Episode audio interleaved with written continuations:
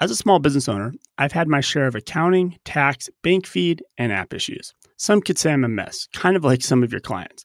But as I reflect on the last three years of my business, the one app that I've had not any problems with is OnPay. It's been set it and forget it payroll. Stay tuned to hear more from our sponsor OnPay later in the episode. Ever wished you could earn CPE credits while on the go? Introducing Earmark, the app revolutionizing the way accountants earn their CPE. Just listen to your favorite accounting and tax podcasts, whether you're driving to work, working out, or even doing chores. After you're done listening, take a quick quiz. Score 70% or higher, you've earned your CPE. It's that easy. And here's the kicker it's totally free. Plus, with Earmark, you're not just ticking a box, you're actually learning valuable insights from top accounting podcasts. So why wait? Download the Earmark app now on iOS or Android and transform your listening time into CPE credits. Make the most of your day and stay ahead with Earmark.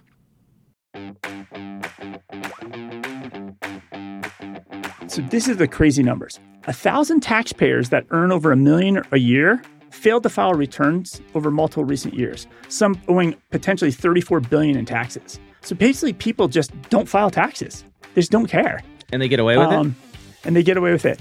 They said the top 500 high income individuals who still have not filed returns for each year from 2017 to 2020, so that's three years they have not filed returns, uh, owe $923 million. Coming to you weekly from the OnPay recording studio. Hello and welcome to the show. I'm Blake Oliver. I'm David Leary. David, I had a really great customer experience the other day a great user experience. At an accounting firm? No, at a parking lot. a parking lot. That's but, where we're at. but no, I mean, usually paying for parking is not an easy thing these days. I don't know no. about you, but every time I go to a place that has some sort of digital pay for parking system, right? We don't have the the you don't put coins in the meters anymore. Like it usually doesn't work very well. Like the coins were easier you know examples are in LA you put your credit card into the parking meter and like you can never read the screen because the screen is all washed out because of the sun. you know the sun right? And you, just, you never know how much parking you have left. Or then there's these like centralized parking systems where the, the whole lot is just got one machine at the end of the lot and you have to go over to that lot. You have to remember your license plate number put your license plate number into the machine and then you forget your license plate number so you have to go back to your car and then you have to go back to the machine then you have to go take the piece of paper from the machine and put it back in your car on the dash you know it's just like terrible and so i actually had you got the apps right there's all these apps and you're like oh. i have to I, I, do I really trust this app as a real app? I'm going to put my credit card for three dollars. yeah, you got to download an app just to pay for parking, and you got to sign up and create a login, uh, and it's just so so much friction. And I was in Phoenix, and I had an experience that was the easiest ever, and here's how it worked. It was so simple. Everybody should do this with their parking lots. There was a sign like on the wall and it said text this number. Like just text this text this word to this number. And then it texted me back and it said, "Great, here click this link to pay for your parking." I click the link, takes me to a web page. I put in my license plate number and I can put in my payment information, right? And and then it just starts charging me. And I don't have to say how long I'm going to be there. It just checks me in to that parking lot. And then when I leave, I just use the same link to stop the charge, to like stop the time. So the meter is all accessible via a link in text. So I don't have to download an app. I don't have to go use a machine. It's all on my phone. Yeah. And you don't have to, and, and hopefully that QR code you scanned is like legit, takes you to a proper site. Yeah. But, but you've really eliminated walking back and forth, memorizing things you know. So this goes to accounting practice management software. Any developers listening, figure out how to make it so that clients can upload documents via a link in text. So they don't have to download an app.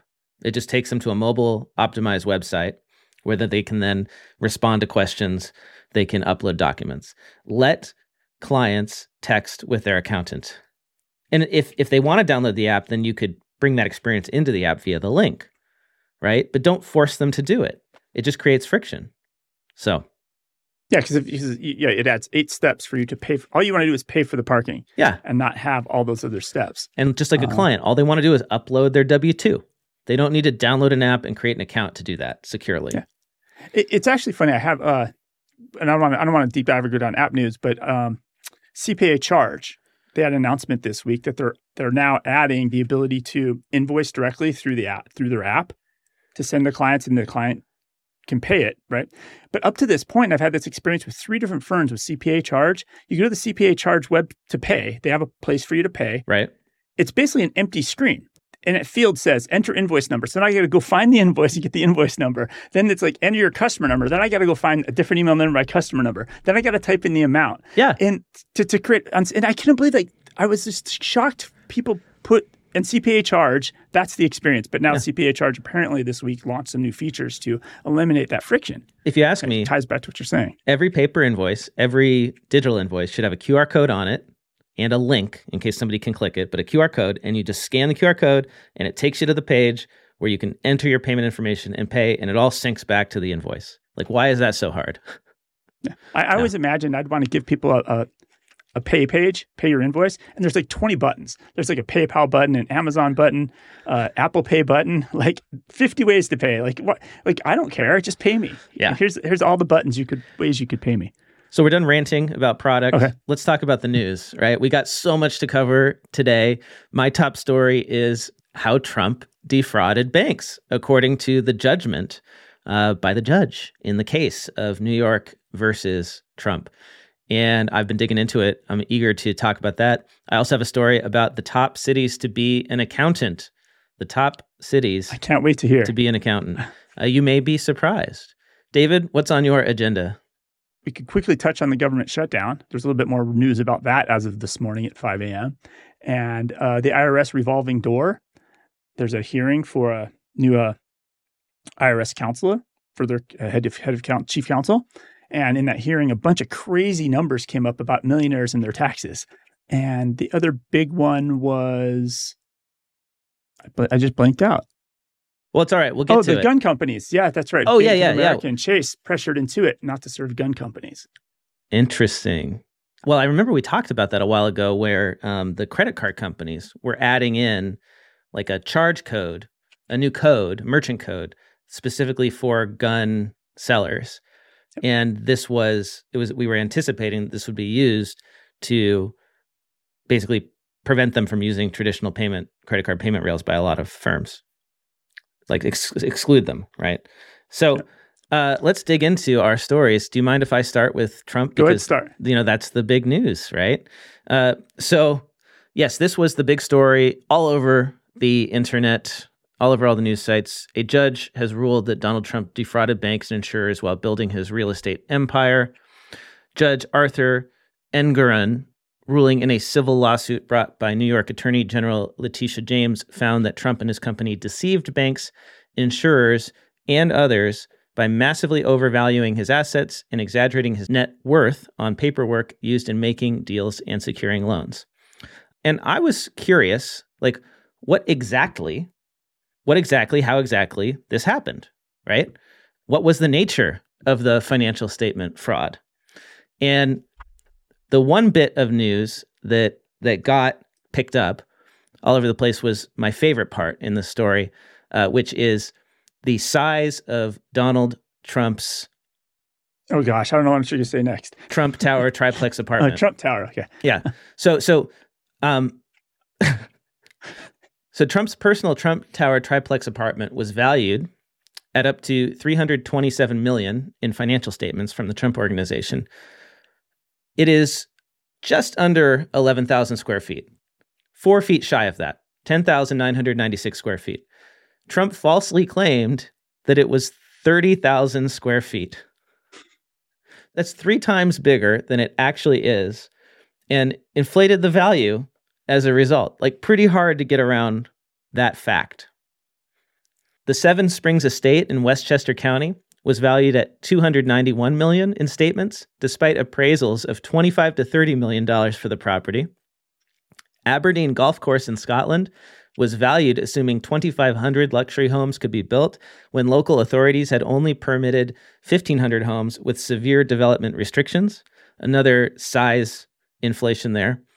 Valuations for properties like 40 Wall Street and Trump's stake in Vornado partnerships were inflated by hundreds of millions compared to appraisals. And, and basically, that's the gist of it: is that a lot of these properties were given values in financial statements issued by Trump to support loans for banks, right? To apply for loans that were way, way inflated. Is it criminal to do this when you apply for loans? I mean, I guess you're kind of defrauding them, but at the same time, don't they have? Don't these banks do due diligence and be like, No. oh, by the way, we checked into the the laws in that city, and they're not going to let you build those that many houses. Well, I guess, you know, the banks either didn't do it or they didn't care, right? So, Uh, uh, What? How much money? At what point? How many millions have to take place before you do due diligence? I'm always shocked that these numbers just are so big, and it, feel, it never feels like there's due diligence. In the meantime, Yeah. you can't park a car without, you know, without a passport these days. look, I'm just, I'm just, what I want to do with this story is just talk about what the judge said. Okay? Okay. So the judge, this, you know, the judge is saying that Trump made false financial statements claims, and that is a crime. Now, this wasn't a criminal, this isn't a criminal case, it's a civil case. So nobody's going to go to jail for this, but there are consequences, and we'll get into that. I, I before I do that though, I want to get into some other uh, issues with the financial statements, and that's what really Okay. got my attention about this is like the false falsification of financial statements. Right, we're accountants, so so there was a false classification of non-liquid assets as liquid cash, according to the judge. Specifically, Trump had a 30% limited partnership interest in Vornado entities, Vornado, Vornado entities that owned buildings. As a limited partner, Trump had no right to use or withdraw funds from the Vornado partnerships. Nonetheless, Trump's financial statements classified his 30% Vornado stakes, totaling tens of millions of dollars as cash or liquid assets. And they were liquid. Pretty clear there. So that is a material misstatement and was done to mislead recipients of the financial statements about his true financial condition. Now, you know, if, if they were a public company, right, this would be SEC fraud. Like people would be going to jail for this, right? But they're a private Yeah. company. The evidence also showed that from 2013 to 2020, Trump's financial statements applied a 15 to 30% brand premium to the valuations of certain Trump branded golf courses like Trump National Golf Club in Jupiter and Trump National Golf Club in Los Angeles. This added tens of millions of dollars in value attributed to the Trump brand name. However, the financial statements also expressly stated that the goodwill attached to the Trump name has significant value that has not been reflected in the preparation of the financial statement. So they added it to the value of the properties, but then they said in the financial statements that they had not done that. now here's the consequence of all this is the judge basically said the judge canceled the business certificates for a bunch of entities controlled by the Trump organization, Trump family, uh, the Trump Organization Inc., the Trump Organization LLC, DJT Holdings LLC, uh, Trump Old Post Office LLC. I think that's the one that holds the uh, the hotel down in Washington D.C. Like all of these are now going to be dissolved, and so Trump could lose control. Uh, the Trump organization could lose control over these properties. I mean, they're not going to lose their ownership interest in them, but they could lose control. Yeah. So now some other stuff is going to go to trial, but that's that's the main thing. Yeah. Just just making up financial statements. Yeah, I mean, the the question is too, like, what is the financial penalty going to be, right? Because Letitia James is is looking for hundreds of millions of dollars, or at least tens of millions. I think it might be over two hundred million in penalties, and that's going to be the big question: is is will there be financial penalties for this? Um, the banks that were involved in this that are mentioned in the decision include Deutsche Bank. They were a big lender to the Trump organization. They received false financial statements related to loans for properties. Uh, Ladder Capital and AXA Financial. They provided insurance coverage. And AXA employees were indicted in Manhattan for facilitating suspect valuations. So that's insurance fraud there. So that is your summary of the financial fraud in the Trump New York State case. Financial fraud. I guess since you're talking about banks, you want to jump into the uh, Intuit pressure. Yeah, With guns? Yeah, let's talk about it. Like, so you said Chase and B of A were pressuring Intuit not to work with gun. Was it gun companies or what? so- like gun sellers? What? So in general, right, if you think about all of us with the clients, right, there's merchant services, and the merchant services companies all have a list of things you're not allowed to use the merchant terminals for. Cannabis is a great example, right? That's why all those cannabis businesses are cash because they can't get credit card terminals, right, for Master and Visa Mastercard. Well, Senator Ted Cruz, one of his um, constituents reached out to him and this all took place around August 1st behind the scenes. So Ted Cruz wrote a letter to Intuit about being banned. This this this owner of a gun store, and he was just uh, banned blindly. Well, in this letter, and I'm going to read this part of the letter. When my staff approached Intuit about this issue, your company explained that its banking partners, JP Morgan and Bank of America, demanded that Intuit create and enforce bank policies regarding firearm sellers and manufacturers. After my staff met with those banks, Intuit clarified that Bank of America required it to prohibit gun manufacturers from using QuickBooks payroll services, while JP Morgan required Intuit to restrict gun sellers from using QuickBooks payment processing services. Now, JP Morgan acknowledged that it indeed was a source of Intuit's payment processing service, services policy restricting firearm sellers. Bank of America, however, denied that it ever given Intuit any instructions related to firearm manufacturers or sellers. Intuit insisted that Bank of America did. Ooh. So there's a little infighting up at the top levels there. And so as of August 1st, uh, the gun provisions have been removed by Intuit. So, so if you are if if you're a gun store, gun manufacturer, you could use QuickBooks Merchant Services and QuickBooks Online Payroll as of August 1st. Okay. Um, so it's funny because this reminded me of a podcast I listened to about a year ago called Hot Money. And it's chasing like who runs all the money in porn. And it's all tied back to Visa and MasterCard and what they're doing and ultimately what they're doing is they they dictate what's acceptable and not acceptable. Like, oh, David, David, on your uh, OnlyFans page, you're allowed to do these types of sexual acts, and this guy over here can't do these. Like, they're determining what we can and can't do as a yeah. policy um, Credit for the world. Pay, payments rails extent. dictate speech. It's sort of like polit- political money too, right? It's like yeah. if you if you can't get the money, then you can't speak. Your First and this Amendment has been rights. true for political views. Do you remember the Canadian? They had the truckers' protests about a year ago. Yeah, and they shut down all the Venmo donations. People were sending them Venmo. They shut all that down. Intuit themselves with Mailchimp. Um, in 2021, they uh, shut down a Second Amendment rights company, turned off all their accounts, right? Uh, and then I've and I've heard a story from I've heard this from accountants because this becomes a nightmare where you might have a client that has five or six legit business entities, but maybe they have this other thing on the side that will shut down, and they own a gun store. So I've I've a Burger King and McDonald's. I have all these businesses. It'll shut down all their merchant services for the whole thing. Yeah. So there's risk to your clients and, and this, and then sometimes always stupid stuff. Always have multiple merchant accounts. Yes, and then it's also stupid stuff. I've seen, um, and I, have gotten this call on my cell phone from an accountant whose client got denied for paying bills because the accountant bought nitrous oxide, which is laughing gas. But that's on a list of like dangerous goods somewhere else. And because of that, all their merchant service and all their payment stuff got shut down. They couldn't pay their other vendors because they couldn't buy nitrous oxide. So this is it's just something to be very aware of that like these policies because people sometimes get mad at Intuit. Yeah. It, it's being yeah. driven by the big players. It's Visa, MasterCard, JP Morgan Chase, Bank of America. They're deciding what we are allowed and not allowed to do as citizens to some extent. Wow. It's crazy.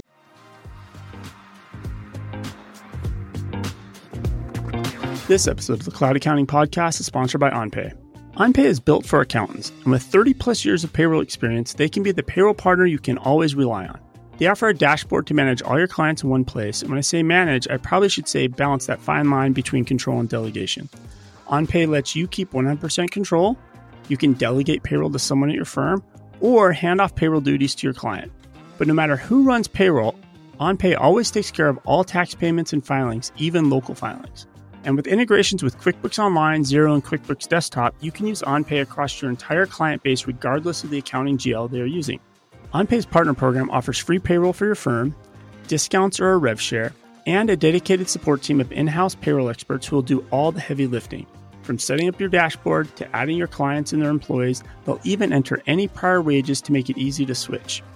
If you're looking for a great product with great support to match, check out OnPay.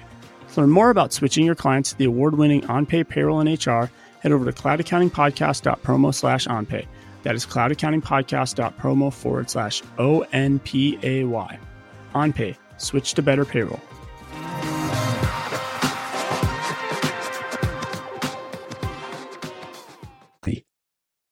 Well, David, since you brought up payments, I've got a fun video to play for you.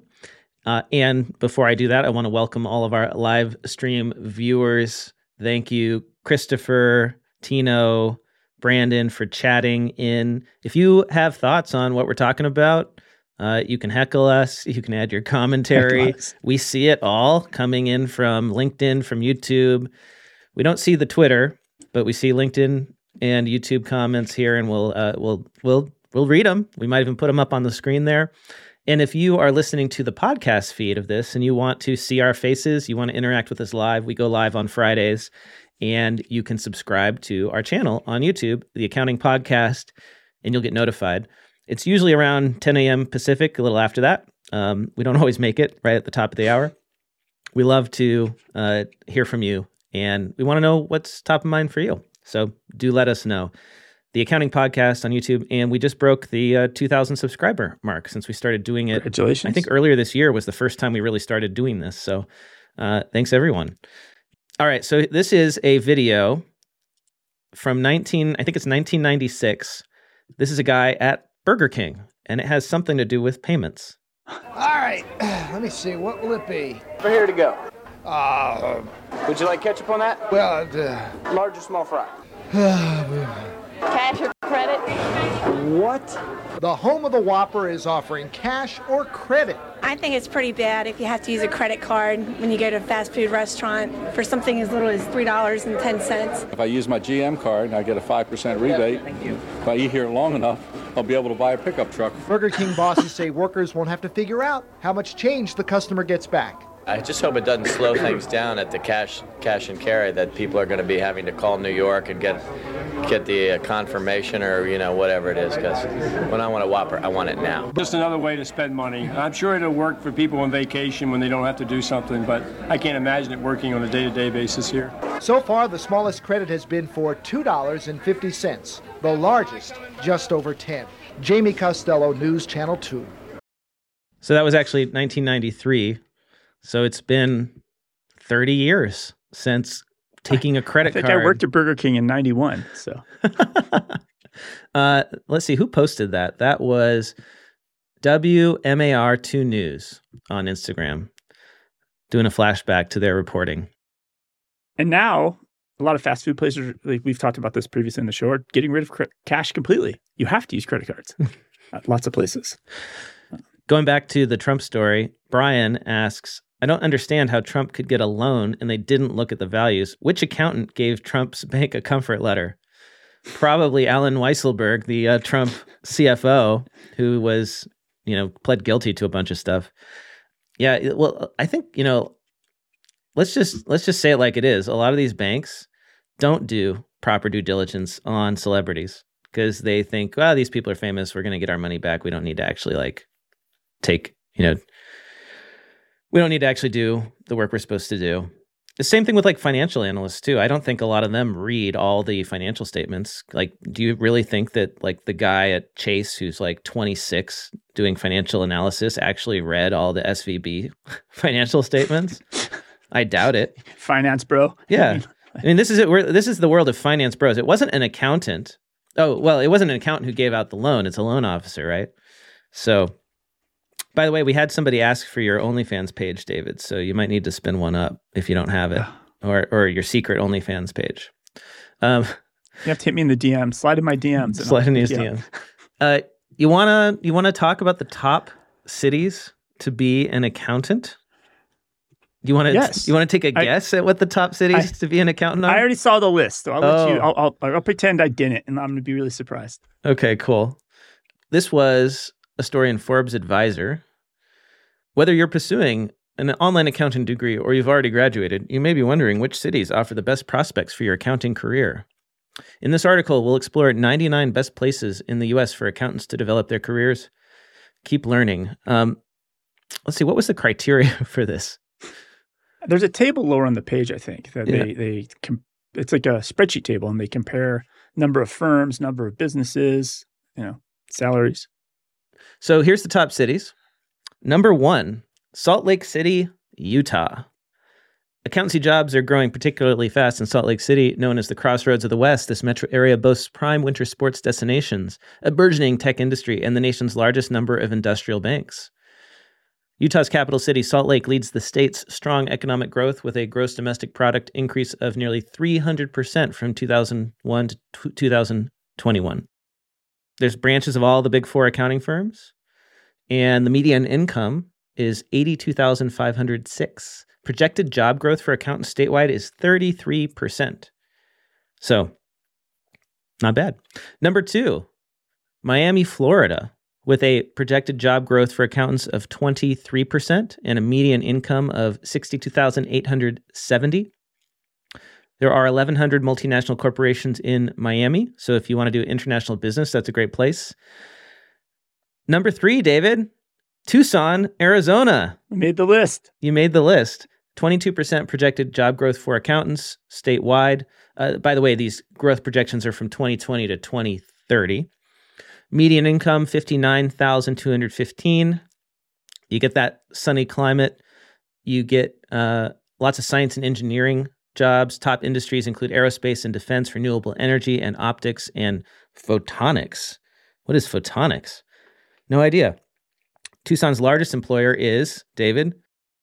Oh, it's Raytheon Missile Systems. Yeah, you want to build. Yeah. You want to. You want to account for weapons. That's pretty cool. Number four, Little Rock, Arkansas. 12% projected growth in accounting jobs, median income 58,441.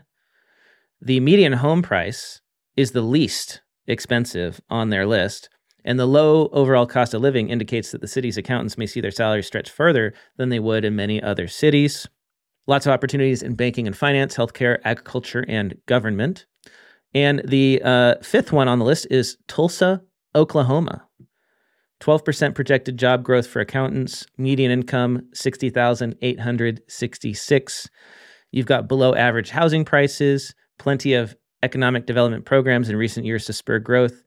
There is a program called Tulsa Remote that is designed to attract remote workers. So if you are a remote accountant, if you want to work from home, that could be good. I think that's one where they pay you to move there, right? Like Vermont used to do. Lots of opportunities industries such as energy, aerospace, manufacturing, and transportation. There are branches of all big four firms. And the full list is accessible on the Forbes site. We will link to that in the show notes. So it looks like the, the way they rank these was number of CPA offices, number of tax prep offices, number of other accounting establishments. So basically, the number of firms that you could work at, the number of business establishments, CPA offices per 1,000 business establishments and tax prep offices per 1,000. You know, basically, like how, how competitive is it? The median income and median home price, and then rent and unemployment, and then the definition of a living wage. So it's it's it's it looks like a combined ranking of those things. Um, shall I go through the the the rest of the top ten real quick? We've got Honolulu at six, Springfield at seven, Denver at eight, Albuquerque at nine, and Oklahoma City at number 10. We're, we're just to scroll down. Where's New York City fall in? Where's LA fall in? Just for perspective, is it even? Unless Let's they only see. show the top 25 in that. New York, 72. 72. So this is funny, right? Because everyone's like, oh, I got to go to New York. I got to go to New York and know, Boston, right? Are the big. Yeah, I got to go Los Angeles. Los Angeles is 41. It's because of the cost of living. You know, if you're yeah. an accountant, accounting is not a job you get because you want a high salary. It's because you want the job security. And I think if you want the job security, you probably want to be able to buy a house too. So go someplace where you can actually afford to buy a house, right? Chicago, 61. Work remotely, right? Yeah. Uh, well, you know, I was talking about Trump earlier, and I know Trump supporters are going to be upset if I'm not fair and balanced in my coverage. So the good news is we have plenty of corruption on both sides of the aisle this week. Yes. And and it resulted in the funniest headline I've ever seen in the Wall Street Journal. Yes, I kid you not. There was a funny headline in the Wall Street Journal. That headline is The right amount of cash to keep at home for emergencies. Hint, not $480,000. yeah. So, for those of you who missed it, um, this is one of the best fraud stories I've ever heard. Senator Menendez from New Jersey, his home was raided, and the feds found $480,000 in cash in his house, like sewn into jackets with his name on them, like hidden all over the place. I mean, the guy's saying that he didn't take bribes, but why else would you have $480,000 just sitting around in your house? But wasn't he convicted once before in the past? I think he got away with it in the past, right? Oh, He he he's been they found not guilty or they? he's okay. been implicated in the past. and- Implicated. yeah. Oh, they also found gold bars in his house, right? So, Wall Street Journal uh, did the smart thing, which is rather than writing a codgery, old man sounding, yelling, you know, on his lawn kind of opinion piece, they got these two uh, writers, uh, Anne Tergesen and Jeremy Olshan, to write a, a personal finance piece about how much cash should you have at home for emergencies? Do you really need four hundred eighty thousand dollars at home? Uh, David, well, I probably shouldn't ask you this in case you do have lots of cash at home because you know somebody listening might decide to rob you. But I'm going to assume you don't have massive amounts of cash at home. No, and, and I've thought about it a lot. I was like, oh, I should, every week I should put like, oh, or every other week put a fifty or hundred dollar bill, you know, in the safe, and just just in case there's another pandemic again, or who knows, right? It never happens. There's no cash in the safe whatsoever. Yeah. Uh, so so um, I don't keep. I, I barely have enough cash like in my wallet to pay for something if my credit card doesn't work. It's like dangerous, right? So when I travel, I have to take cash out of the ATM just in case I take you know hundred bucks out. Um, so you know, how much should you keep? Um, experts suggest, according to the Wall Street Journal's research, that you should have two weeks to two months of living expenses in cash at home. Now, I don't know about you, but two months of living expenses in cash would be like thousands of. Do- I guess. I guess. I guess that doesn't count the stuff that you you know pay out through your bank account automatically, like your mortgage and stuff, right? Because I couldn't. I wouldn't. I wouldn't want to have like enough money to pay my mortgage sitting at home in a safe. So I guess. I guess it's talking about like your you know living expenses. So they suggest having two to two weeks to two months of living expenses in cash at home. This ensures access to money if ATMs and credit cards don't work. People in I hurricane. think yeah, you probably should keep enough for like a plumber. Like, what if a plumber's like, I only take cash, and like you're in a situation, you should at least keep enough to pay a plumber. It's probably the wisest. Yeah. Um, it should be so if you live in a hurricane or wildfire zone, you may want to have more cash available. Like like when we lived in Florida, uh, you know, hurricanes are a regular thing there. You want to have cash because if you can't take a credit card, you still want to be able to buy, you know, your your gas or you want to be able to buy food for several weeks. Um, the problem is storing large amounts of cash at home invites theft. So you should keep the money in a fireproof safe and split it up in different hiding spots. Having an emergency fund with three to six months of expenses is still recommended, but that should be in an interest bearing account, not cash at home, especially when interest rates are rising. Yeah, most Americans don't need nearly as much as the $480,000 found in a senator's home. The key is having enough accessible cash for basics like food, shelter, and repairs in a disaster, while keeping the bulk in an emergency fund uh, in secure accounts. A few hundred to two months of expenses is recommended based on personal circumstances. I know why he did it, why he had all the cash there, but it's because the government's going to shut down. And if you're a government employee and you don't get a paycheck, you need access to some cash. Like this is this is the reason he was doing this. It, was- That- it was truly his emergency fund. yeah, but but you told us last week, David, that the uh, senators and Congress people still get paid. They in still a get paid. Shutdown. Exactly. They- That they is still messed up. That is messed up. This episode of the Cloud Accounting Podcast is sponsored by Relay. Between Blake and myself, we now have three, four, or maybe five business entities, 20 or so checking accounts, and dozens and dozens of virtual cards. It would be impossible to manage all of this if we weren't using Relay as our small business bank. Relay is truly a part of the tech stack we use to run our businesses. Relay allows Blake and I to each have our own logins, we can grant access to our team, and even our accountant without sharing passwords or two factor authentication codes. Relay allows us to grow and scale our banking needs without ever going into a physical branch. I recently added an account to receive inbound merchant services with just a few clicks, and I had to create a payroll checking account. Again, just a few clicks, and I instantly had access to my ACH info to give to my payroll provider. With Relay's virtual cards, we can issue debit cards to our team around the world for needed business expenses. I can instantly spin up a new Visa debit card and set both daily and monthly spending limits. And when a team member doesn't need their card, I can freeze it until they need to use it again. To learn more about using Relay in your firm and with your clients, head over to cloudaccountingpodcast.promo slash relay. That is cloudaccountingpodcast.promo forward slash R E L A Y.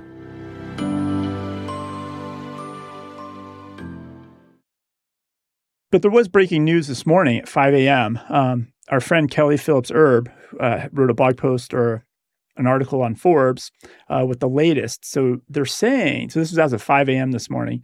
Uh, she's saying now the plan is two thirds of the IRS is going to shut down if the government shutdown happens, which I think is today, right? Because today's Friday and there's no more days left. Um, so it's probably going to happen.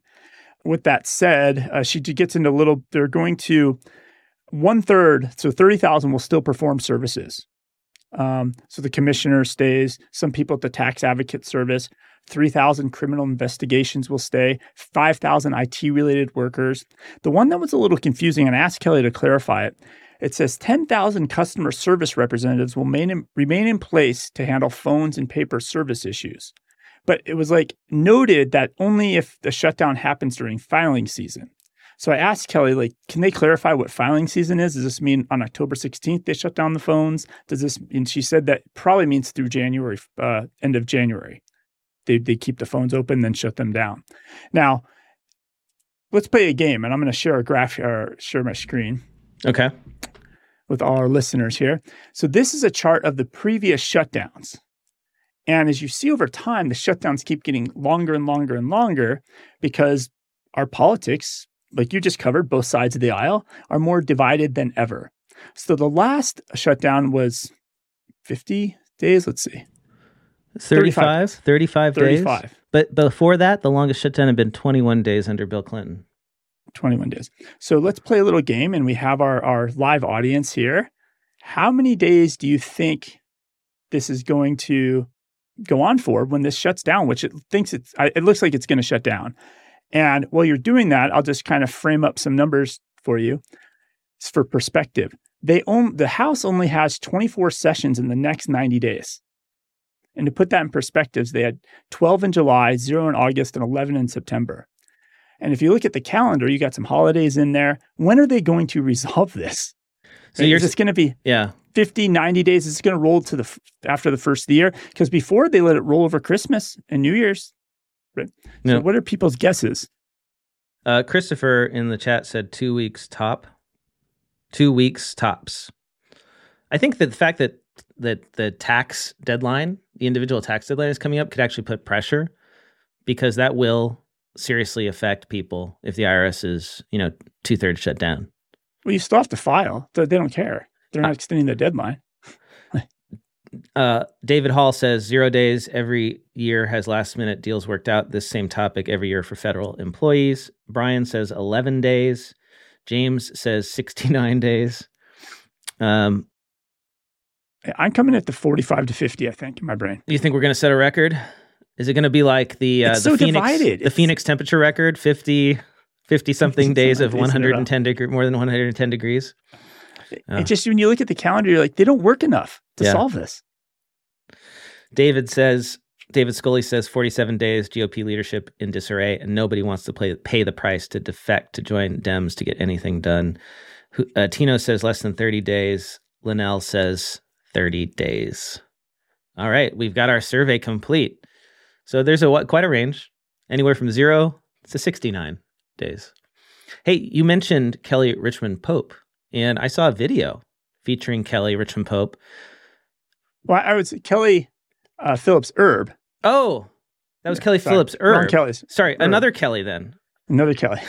I got I- you mentioned Kelly Richmond Pope. Yeah. Well, so Kelly, it was the three names that got me. oh, oh, that's oh, Kelly point. Phillips Yes. or Kelly Richmond Pope. Well, so different Kelly was featured in a video by the Big Think on YouTube. This is a general knowledge educational channel.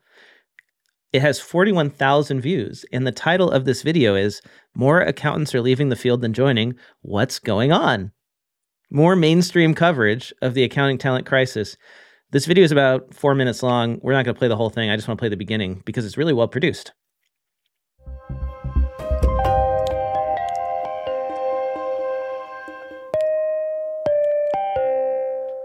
What would the world without accountants look like? What would the world without accountants look like? I think it would be the wild, wild west in business. When you think about what an accountant does, a CPA does, what an auditor does, they're the ones that are telling you, you can trust me, you can invest with me, you can lend to me. An auditor gives me assurance. If they go away, who can you trust? This is really not a far off question because when you look at the data, just in the past two years, 300,000 accountants have left the field. That's a huge, huge number. There are less students choosing accounting as a major. There are less students sitting for the certified public accounting exam. There are more people retiring out of the field that are coming into the field. Who's going to do your tax returns if you don't have any CPAs or accountants? I think what's changed is the way we work. We didn't predict the growth in other areas. So many professionals that might have once majored in accounting have gravitated to these other fields. We would have never known that social media would be a major, that ESG would be a major. Cybersecurity would be a major. A lot of the IT jobs would be what they are today. We probably took our eye off the ball a little bit, and now we're playing catch up. One of our hindrances, we have something called the 150 hour requirement. If you major in accounting, you have to have 150 credit hours before you can sit for the CPA exam. And so that has made college longer and more expensive. There's a lot of kids that go to graduate school and they want to get their MBA. But now what you're having to do is you have to go to graduate school, get a master's in accounting, and if you want to go get an MBA, you got to go back to graduate school to get that. Things are going to have to change in order to appeal to a group of Gen Z learners that want to work differently. So, what we've seen is organizations really starting to pay for that fifth year of college offering scholarship dollars for students to go back. Stay in school. We'll pay for your fifth year. We'll pay for you to sit for the CPA exam. We'll pay for your study materials. We just want to get you through. So you're starting to see organizations push to help students in a way that you didn't see in the past. So, I, so go ahead, David. Uh, can you wrap? Some, it, it, I agree. It's really well done. Um, it's very clearly communicated. But who's the target? Like, who's seeing this video? Who are they pushing this to, or what's the context around the video? I mean, it's it's the Big Think YouTube channel with 6.1 million subscribers. And so it's like a, a YouTube. Ch- I've never seen this channel. So it's a YouTube channel that they just bring big ideas, different ones, yeah. every week or yeah, something. it's like that kind of those kind of p- think pieces. Okay, so yeah. people who are like they people that think of themselves as deep thinkers and they like to see big world problems, they tune into this channel, and now yeah. we've we've reached that level. Yeah, that it's reached okay. general consciousness here. This is related. We could just look at the graph. I don't need to talk about the story, but this was p- bouncing all over um, social media this week. I probably you probably saw this the the graph of people with six years of experience more leaving the accounting industry. Six years or more. Yeah, it's it's it, skyrocketed. It, it's unbelievable. It almost um, over eighty percent, approaching eighty five percent of the people who left in the last twelve months had more than six years of experience and we don't have to we don't have to get into it too much. well, so I don't want to derail. We have a lot of stuff to talk about. We do, and we I think do. we have an interview coming up, and we're gonna we'll have a whole other episode, even more on 150 stuff. But it's, it's so it's just public knowledge now. It's amazing how this is again Wall Street Journal. I just want to point out one of the comments on the Big Think video. Okay. Um, this is this is the top comment. I'm a CPA. I'm hoping and praying the trend continues. Hopefully, this decline in supply partially offsets that decline in demand caused by continuously improving accounting software. It's already putting a lot of accountants out of work. I could see a future AI mastering accounting principles relatively easy since they are logic based. And this is my least favorite response to the shortage of accountant trend is people saying it makes my CPA more valuable. I'm going to get paid more. Well, guess what? So far, it hasn't led to you getting paid more. It's just led to you doing more work and being overwhelmed and not getting paid more, but having worse quality of life. So I my my worry is that if you have too few CPAs, the market will decide we don't need CPAs anymore because they're too expensive, you know, they're too hard to find, and they're going to take away our monopoly on the one thing that we have a monopoly on, which is audit. Right? Audit will go will be given to others. It'll be opened up to others. And and that's how the CPA dies. If you don't if you don't produce enough product to serve the market, the market will go elsewhere. And so this is just short short term thinking. Also, it's not uh, like it's it's not it's very selfish thinking as well. I mean, come on. Like we are accountants, we are CPAs, we are supposed to protect the public interest, and we are failing to do that. Audits are failing to protect investors. Um, the quality has declined. The usefulness of financial statement information has declined over the last 100 years. It's gotten more complex, more expensive. It hasn't gotten better. So this is extremely selfish. Another comment here my mom is an accountant. She said she wouldn't pay for our college if we majored in accounting. I got my degree in accounting and skipped the public accounting slash CPA route, thankfully. I work as a mid level construction project accountant for a big real estate developer. There is no way the tasks of my job can be done by a robot, and none of my managers ever worked in public or got CPA and make well in the six figures. Yeah, it's got a lot of comments on it. I think those who are leading our profession should look at this video and go read the comments.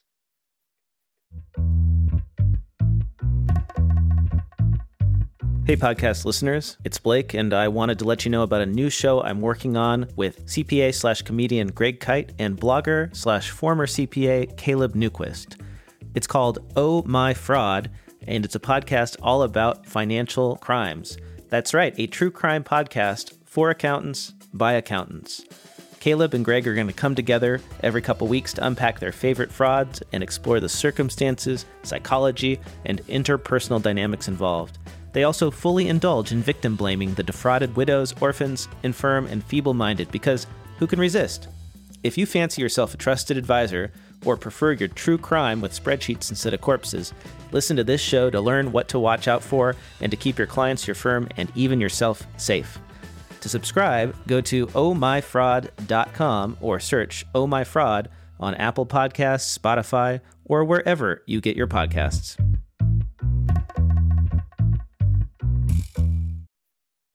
All right, we got too much to get stuck on 150 and the future of the profession. Let's keep moving. Uh, I'd love to talk about the IRS revolving door Okay, issue. let's do it. because because like it, it, it's it that's the boring part of the story. Actually, there's an exciting part of the story. But um, you brought this up before. You know, people work for the Big Four. They go to work for the PCAOB. They go back to work for the Big Four, right? And then because of that, they don't. You know, they're all buddies, right? Same thing happens. People work for a Big Four. They go to the IRS. They go back to the Big Four. They go back to the IRS. Well, our favorite uh, Senator Warren. So she and uh, Your best friend, United. States Representative and a Democrat from Washington, uh, Pamela Jaya Apal. She's a representative for, from the House. They wrote another letter to Danny Werfel, Commissioner of the IRS, and calling this out, right? And then they the same letter, similar to the letter they sent to H and R Block and TurboTax, um, and all the all the big tax prep companies. Uh, a couple of weeks ago, we talked about that, and basically that that report between 2017 2021 496 irs employees right or 15% of the uh, workforce came from large accounting firm or large corporate office Say that right, percentage joining- again. What percentage of the IRS workforce? 15% of the workforce came from a large corporation or a large accounting firm before joining the IRS during their time at the IRS or after leaving the IRS. So it's a pretty broad window. Like they, Yeah, but that's only only fifteen percent. That's not that bad. that is a weird number that they present it that way.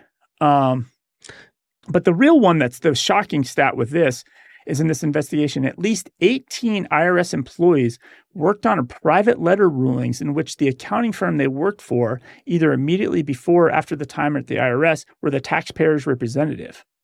So we have X firm, Blake, representing us. Mm-hmm. Somebody else at that firm works for the IRS. They make the ruling on our tax issue. Ah, yeah, I see that. I see that- the problem there. that that could be a problem. And so what's happening right now is there is a uh, IRS hearing, and they uh, it's for a new chief counsel. Her name's uh, Marjorie Rollinson, and so she recently exited for EY as its national tax deputy leader. Prior to that, she worked as the associate chief counsel, international and deputy associate chief counsel at the IRS. Um, after formerly working at EY as the principal in the firm's national tax department and national tax director of services, technical co-chair of the firm's international tax technical committee. So she's been bouncing back and forth, and Senator Warren uh, called her out for this um, and said, uh, Ms. Robinson, you've gone through the revolving door more than once. You've gone from Ernest and Young to the IRS, then from the IRS back to Ernest and Young, and once again from Ernest and Young back to the But, IRS. David, you said Ernest, but it's it's Ernst. Oh, Ernst. Sorry about that. Sorry about that. Corrected. Stand correct. Delete this whole thing. Start over. No. And- you want to you want to do another take there? another take? And then she says, "I think that's a red flag." So Elizabeth Warren's calling this up. But part of this, they started calling out other data in this committee meeting. Um, so the Senate Finance Committee, Ron Wyden, he's a Democrat in Oregon. He he uh, called out other things in a different letter. So this is the crazy numbers. A thousand taxpayers that earn over a million a year failed to file returns over multiple recent years. Some owing potentially 34 billion in taxes. So basically, people just don't file taxes. They just don't care. And they get away with it? Um, and they get away with it. They said the top 500 high income individuals who still have not filed returns for each year from 2017 to 2020. So that's three years they have not filed returns. Uh, owe 923 million dollars. Wow. They just are not. And then That's like of 923. Like so like yeah, only 58 of the 2,000 that are under active investigation have been subjected to financial penalties, liens, or levies. That's it. wow. Like, nobody gets in trouble. And then they said that 1.4 million wealthy tax cheats still have not filed retired tax returns. Um, total amount of unpaid taxes is uh, uh, estimated to be 65.7 billion dollars. Like these are just crazy numbers. They, rich people just aren't paying taxes. They're just It's blowing it messed off. up. It's really messed up.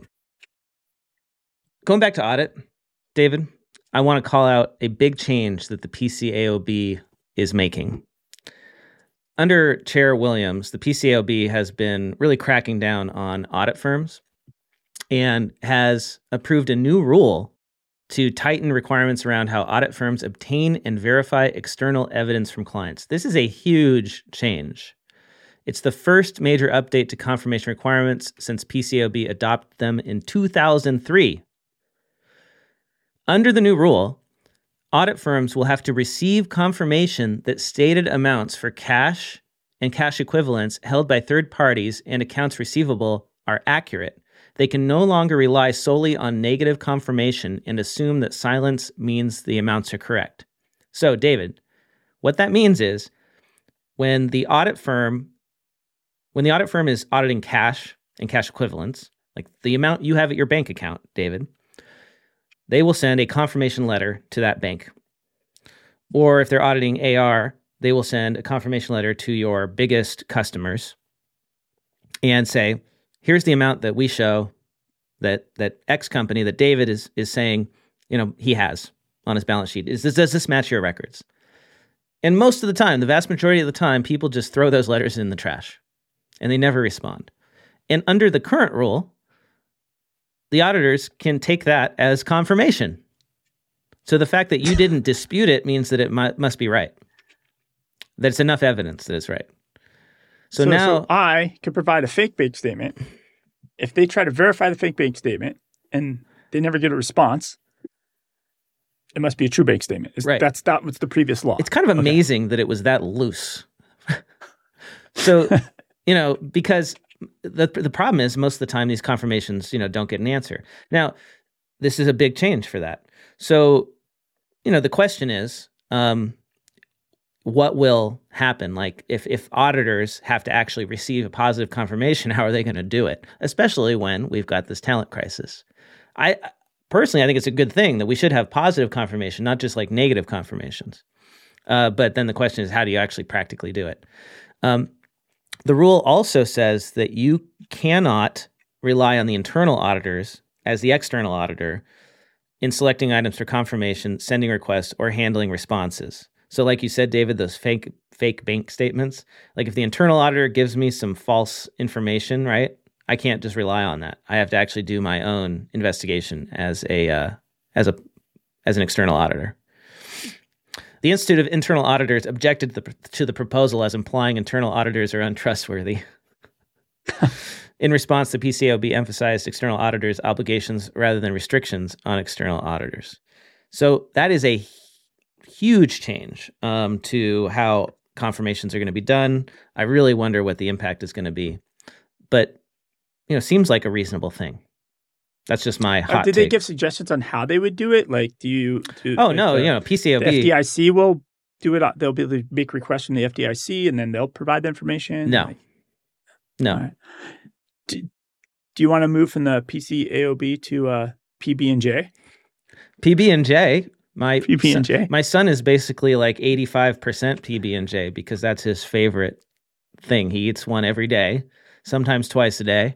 So yes, I am curious to know what PB and J has to do with accounting. Yeah, so I saw this was an opinion piece in Accounting Today by Kyle Walters. Uh, he's a partner in LH, L&H CPAs and Advisors. And the title of the article is What CPAs Can Learn from Smucker's, you know, the jelly, the jam, right? Smucker's jam. And just like every other company post pandemic, Smucker's, you know, had to have people back in the office. Everybody's going through this return to the office, no more remote, right? But they really went around it consciously and they figured out that they have about 22 weeks of the year where people really have to be full blown on site, right? Um, but then the rest of the year, the other 30 weeks, live and work anywhere you want. They figured out. And Kyle's argument is that we at accounting firms should think about this because we have our peak weeks where you really need all hands on deck working in the office. And I just thought it was a the, the real piece is about being deliberate with your work from home policy. So many Right. people are like, yeah, two days a week, three days a week, and and making figuring that that model out is really interesting. I don't know if you saw the article, if you had thoughts. Well, I do have some thoughts. So they're saying it's like a week on and then a week off because it's 20 weeks a year in the office. Well, I don't think it's every other week. Well, it's certain weeks though. Like there's designated weeks where you have to right. be in the like office maybe before day. school starts, they got to make more jelly and peanut butter. I don't know. Okay, so to me, as a parent, I would find this difficult because my schedule is around every day. So I need to know week to week, like the same days, like when I can pick up my kid from school or not. And if I have to be in the office for a week and then off for a week and then in the office for a couple weeks and then off, I can't arrange that. That doesn't work for me. So it also limits how far you can live from the office because if you're going to have to commute every day for a week or two, you know, living two hours away might be impossible. Whereas if you knew you only had to go in one or two days a week, you could make that trade off. So I'm not Yeah. I'm not so hot on this idea personally. I I I mean I can see why I can see why management would like it because when people are there, they're really working. So you have like these sprints basically as a company. And I assume this Which is management, right? This is not the factory workers. because I, I think we, you know, we have these. You have January, you got the deadline, you know, September, October deadlines. So I think this is happening naturally, Yeah. but it's like, how do you make it to where? Why still make somebody in those slower times? Why make them come in at all? Yeah. Right? Maybe maybe that's the way to view this. Um, let's pivot to AI, shall we? In the time we have left, Amazon has invested four billion dollars on Anthropic's Claude, the chatbot platform rivaling ChatGPT and Google's Bard. This was reported in VentureBeat. I am a big user of Claude and proponent of Claude. I find it to have the best natural tone and writing of any of the AIs, uh, better than ChatGPT. And it was the first one to allow you to upload large PDFs. So I've been using it to analyze legal decisions and to put an entire podcast transcript into Claude and create content. So Amazon is investing in Anthropic. This bodes really well for Alexa. Oop. I didn't set her off. Okay, good. Shh. Yeah, so Microsoft invested $10 billion in OpenAI. Now Amazon is investing 4 billion in, in Claude. I think this is really good news for anyone who is on AWS for your products because the partnership is going to give Anthropic access to AWS cloud computing capabilities to help build and scale Claude. And in return, Anthropic is going to make Claude's foundation models available on Amazon's Bedrock platform. So most of the startups in our space are on AWS, and now they're going to have access to Claude on AWS, powering their apps. That makes that's really a competitive advantage because like so many, especially in our space, so many of the startups. I, I'd say if you go to the QuickBooks App Store, ninety percent of all those apps are running on AWS. Yeah, it's the it's the the number one platform, right? Azure is after that by far. Yeah, yeah, and so basically now AWS and Azure companies are going to have built-in like API kind of stuff for like ways to use these generative AI tools. Uh, here's another AI story. The Pentagon budget is so bloated that it needs an AI program to navigate it. We've talked about how the Pentagon can't pass an audit, right? Has never been fully audited before, can't produce financial statements, consolidated financial statements. Uh, the Intercept.com reported that the Pentagon created an AI system to navigate its own complex bureaucratic policies and budget rules. The program is called Game Changer. And they need it in order to understand the DoD's hundreds of revisions and limitations in the budget. Reading all of the policies would be like reading War and Peace over 100 times. The good news is that AIs like Game Changer have no problem reading War and Peace 100 times. It can make sense of over 15,000 Pentagon policy documents and helps officials understand budget rules and restrictions. Pretty neat, actually, use, neat use case to overcome government bureaucracy and complexity.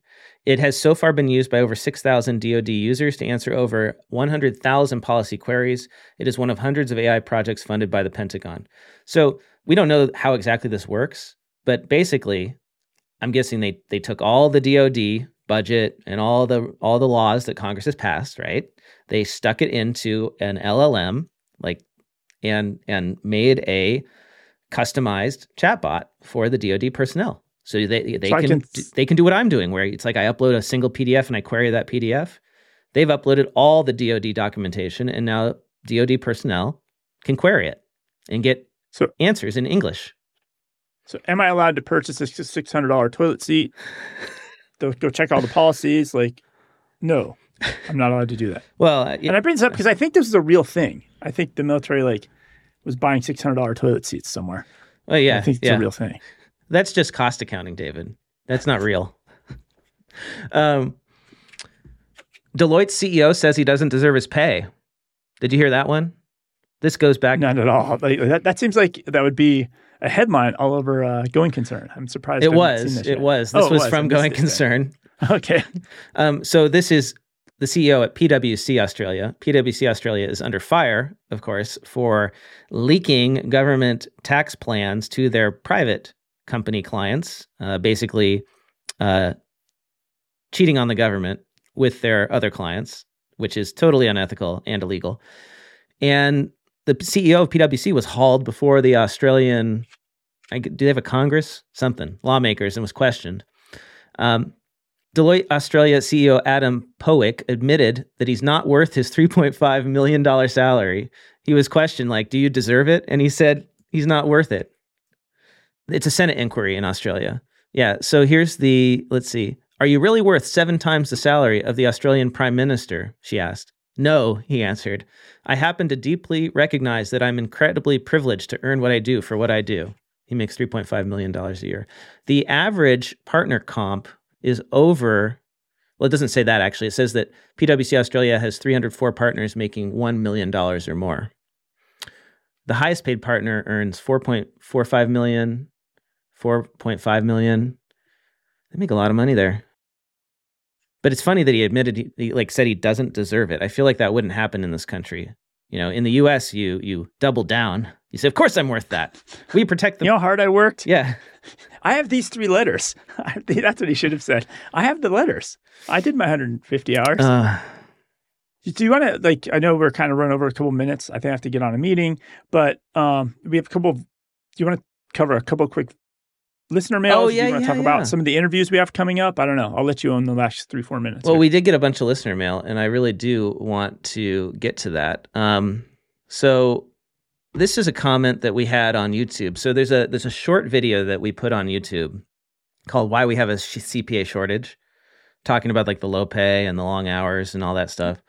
And one commenter named LS, username LS said, this.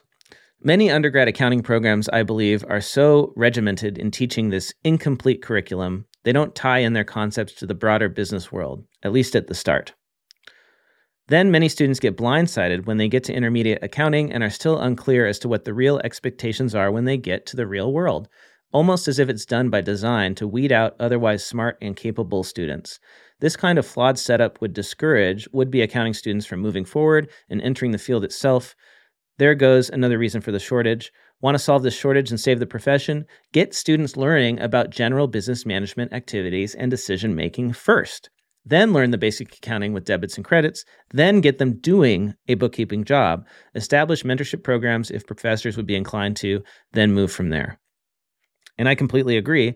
I was working as a bookkeeper while I was taking my accounting classes. And so I got to apply what I was learning in beginning and intermediate accounting in the real world. And I don't know how I would have learned that stuff in theory without doing it in the real world. It's a huge missing piece in our accounting education. Um, so much of it is so theoretical. And you know why why I think that is? It's because a lot of these professors have never worked in the real world. They've done like a year in public accounting and then they go on and they become PhDs. They've done they have less experience than anyone else in the real world of, of accounting. This is why I never finished school. I just could not. It drove me crazy. I'd be working with people that have not had a job, and it would just make me crazy. Oh yeah. Like at the time, I had two jobs when I was in school, and it made me bonkers. It was. It was. It's. Yeah. It's nuts. And you know, it was the same way when I was in music. When I studied music, the PhDs had the least practical experience working as musicians, and were thus terrible at actually t- telling you how to perform in the real world. You know how to how to do the job.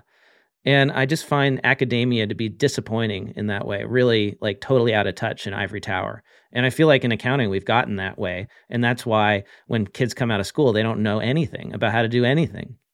They've just learned a bunch of theory. And it's, you know, I'm sorry, but if you're a professor and you disagree with me, put it in the comments, send me a, an email. We are the accounting podcast at earmark.me. I know there are professors out there and teachers out there who are uh, teaching their students about how to do stuff in the real world and have plenty of experience. And I think like the adjunct professors who have worked in accounting for years are the best teachers. Uh, Gary Kraus um, was my intermediate accounting professor at UCLA, and he's a partner at Gursey Schneider. And he was amazing at actually taking the theory and applying it to real life. And those are the people that I want to learn from. So, David, that's all the time we have for this week. Um, we'll get to the rest of the listener mail another time. Again, you can email us, the accounting podcast at earmark.me, follow us on YouTube, become, uh, help us get to 3,000 subscribers. And you can follow me. I'm at Blake T. Oliver on all the social medias. David, you are? I'm just at David Leary. Easy to find. And do we have any events coming up that we should talk about? Uh, we're going to SuiteWorld in October. I think they're calling it Cloud Connect. World now. They, or Cloud World. Yeah. It's the NetSuite Oracle, Oracle's NetSuite conference, mm-hmm. to whatever the current name is at this moment. I'll have to double check on that. Uh, QuickBooks Connect in November, and then Digital CPA in December. And I think you are sneaking to AcuityCon, maybe? Yes, our friends at there? Acuity have invited me to come speak there, so I'll be in Atlanta at AcuityCon. Um, shout out to all of our listeners from Acuity and a few other little things. We'll talk about it in the future. Um, all right. With that, Thanks everyone who joined us live. Great to see you all, Romeo, Adam, David. Hope to see you here next time. Bye, everyone.